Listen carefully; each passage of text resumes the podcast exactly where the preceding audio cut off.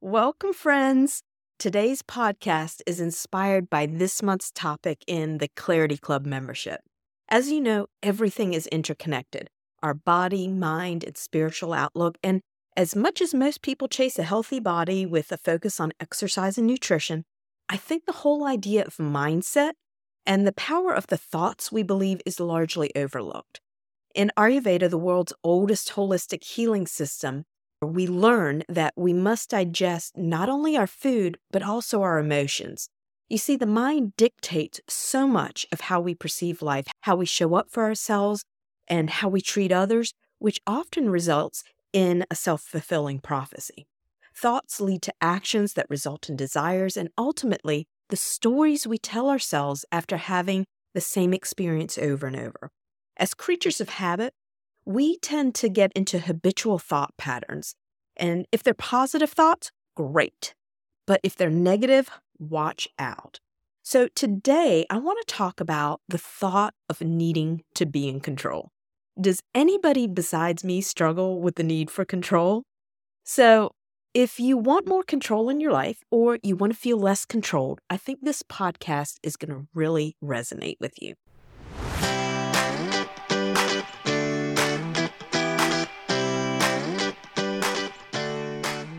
Welcome to the official podcast of True Basis Health, where we focus on living a life that connects health and mindset for optimal well being.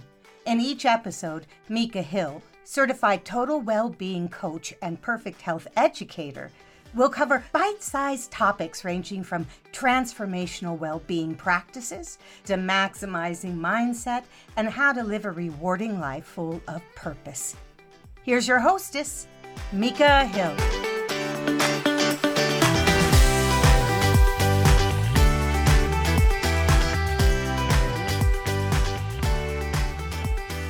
Ah, control. So I had a client the other day talking about feeling like they didn't have control over their life. And it was a very disempowering thought. Just the way she said it, I could tell how deflated she was. First of all, does any of us really have control? Not really. I mean, we may think so, but in reality, the only thing we can truly control is how we respond to situations. So for my client, she was particularly upset because everywhere she looked, and you know how you have tunnel vision when you're focusing on one thing, the law of attraction in full operation, but everywhere she looked, her relationship with her family members, her coworkers, she felt a lack of respect. And ultimately, like she didn't have anything to say in whatever situation she was in. And the perfectionist in her just wanted to control all the things and all the events, and she was driving herself crazy, holding herself and the people around her to such high standards. So when we sat down to talk about it, I was naturally curious about her issues around control and why it mattered so much. You see, it's a natural human desire to want to control things. Our minds like predictability. We like getting what we want. Heck, I even have a few pairs of girly socks for my boots. One says, You aren't the boss of me. And the other says, I'm not bossy, I am the boss. Just putting them on gives me a sense of control and power. And I put those socks on and my boots, and I'm triumphantly singing the song, These Boots Were Made for Walking all day. Mentally, of course. So, control can be positive and can give us feeling of order, stability, and safety. But when we take it to the point where it becomes all consuming and things don't go as planned, we can become quite miserable. Controlling behaviors seep into all aspects of our life, too, from work to social situations to home environments, and everything from micromanaging at work to dominating or controlling a conversation in a social setting. Some controlling people are even tight with money. Someone once said my husband was so controlling with his money, he squeaked when he walked because he was so tight. And it's funny when it's not about you, right? But maybe you know someone or are the person who gives the silent treatment when things don't go your way. Whatever it is, looking into controlling behaviors and how we respond to them is definitely worth doing. So, if you think about it, each of us has a few control issues, or we interact with someone controlling and bear the brunt of how to react in situations, right? Deep down, much of control boils down to a fear of uncertainty. And this month, we're talking about emotional intelligence in the Clarity Club. So, when you look at fear as a basic emotion, it sheds light on why someone might exhibit controlling behaviors. Beyond the basic emotion of fear, there are secondary and tertiary emotions and feelings. Understanding the deeper levels of emotions is such a game changer. And when I say game changer, I mean it helps us uncover the deeper seated issues, which allows us to have more empathy and compassion in a situation. And we just seem to show up differently with it. For example, when a person isn't in control, they may be fearful, but when you look deeper, are they acting out of a fear because they're scared? Or maybe go another level deeper. Are they scared because they feel helpless or frightened? So much more compassion versus just thinking they're acting out, right? Maybe they're anxious, insecure, or feeling threatened. And if you go deeper, it could be because they're overwhelmed, feeling inferior or worthless, maybe even insignificant. And based on where they're coming from, opens up so many more options in how to respond. So, control is so much deeper than someone needs to be in charge or be right. So, how do you deal with it? Well, there's a four step process, and I've got an acronym to help you remember C A B C. It stands for calm, awareness, boundaries, and choose. So, when you are the recipient of a controlling behavior or a controlling person, the first thing you want to do is get calm. Be still, observe. Don't jump to an immediate reaction. Because remember, what you resist persists. Step two, awareness. We talk a lot about awareness and cultivating it in the Clarity Club. And that's where, in this situation, you look with non judgment as a silent witness and understand the emotion that's driving the situation. What is their underlying reason for acting this way? Maybe your spouse is upset because you're home late and you feel like you're being controlled, but with awareness, you might realize that they're just worried about you being on the road after dark. And there's so much more peace in looking at the story that way. The third thing, boundaries.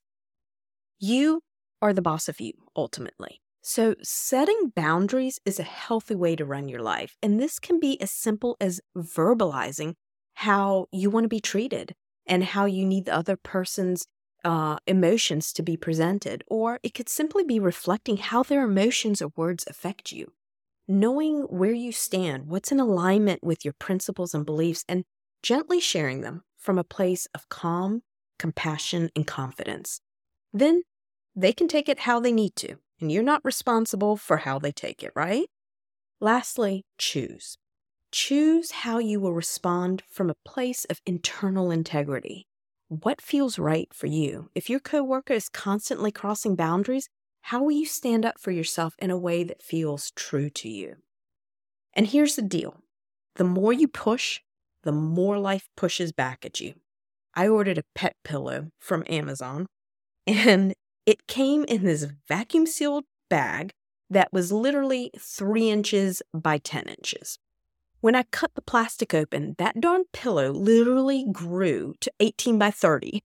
It was massive, too big for the area I had intended. So, you know what I had to do? Figure out how to get it back in that tiny bag. I pushed and I pushed, and it was comical. I'm sitting on part of it while I'm rolling it up and it was fighting me every step of the way. Finally, I went to the UPS store with half of it in the bag, and I'm like, I'm sorry, I did the best I could. And that's the reality of life. Some issues we have mushroom. And the more we try to fight them, the more they fight back. So that leads me to resisting what is. When we try to control every situation, that's precisely what we're trying to do. We are resisting what is. How would it look to approach the situation with no resistance? To just let it sink in, see it for what it is without our rose colored, socially conditioned glasses, and look at the situation with curiosity and a little fun, quite frankly. I firmly believe that events and people's actions flow in the right sequence, even when you don't know it. All about synchronicities. You just have to be aware And there is always a lesson to be learned. But if we try to control the situation to project our desires, we miss the lesson. And honestly, how often do you find yourself in Groundhog Day with the same lesson being presented over and over and over again in different flavors? It's because you haven't stopped to learn what the universe is trying to tell you. Fact check. Control is about being rigid and constricted. And when I think about that, I think about the trees that come down during the hurricanes. They were so rigid, they didn't bend with the wind. But look at palm trees. They sway and go with the flow, right? So I want to give you three ways to experiment with non resistance and letting go of the need for control. The first way is to let others have more freedom without your input. I'm telling you, that is so free. The other day, my sister asked for some advice, and I responded, I'm curious about what you think. First, it took so much pressure off of me not to be the problem solver, but at the same time, it gave her the opportunity and the power to formulate her response. And she ended up really appreciating the feeling of empowerment. If you stay in stress and overwhelm, this is an awesome tip. Stop trying to control other people's business. Stay in your lane.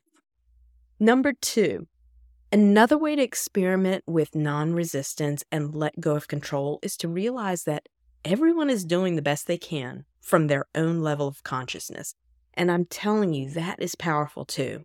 When your kid is acting out or emotional, you probably wouldn't have a knee jerk reaction and say, you shouldn't, whatever it is, right? Likely you would be like, oh, sweetheart, I see where you're coming from. Based on your experience, I understand you might think blah, blah, blah, blah. But have you thought about it this way? That same compassion you'd extend to your precious child is how you want to treat any other human being, whether you know them or not. And the third way is to learn to step back and observe. We had some work done at our house, and the contractor didn't show up for four months. I had started getting really ticked off, telling myself stories like he doesn't value our business and other jobs are more important than ours. But when I stood back and looked at the situation, I realized, well, it wasn't costing us anything because the work hadn't been completed. So money was in my husband's tight pocket. I also realized that it wasn't a life or death situation, right?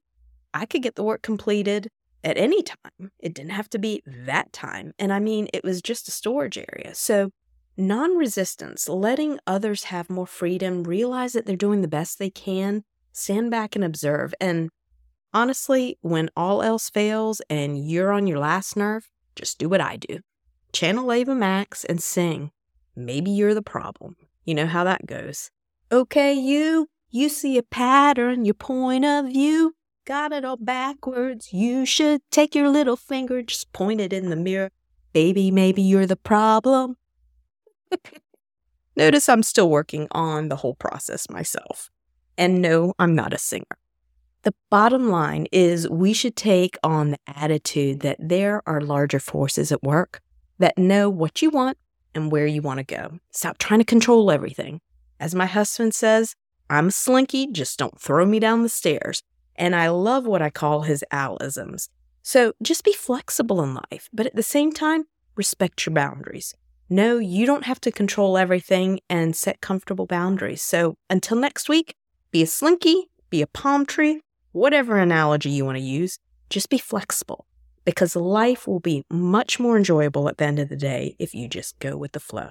Love ya. This is Micah signing out.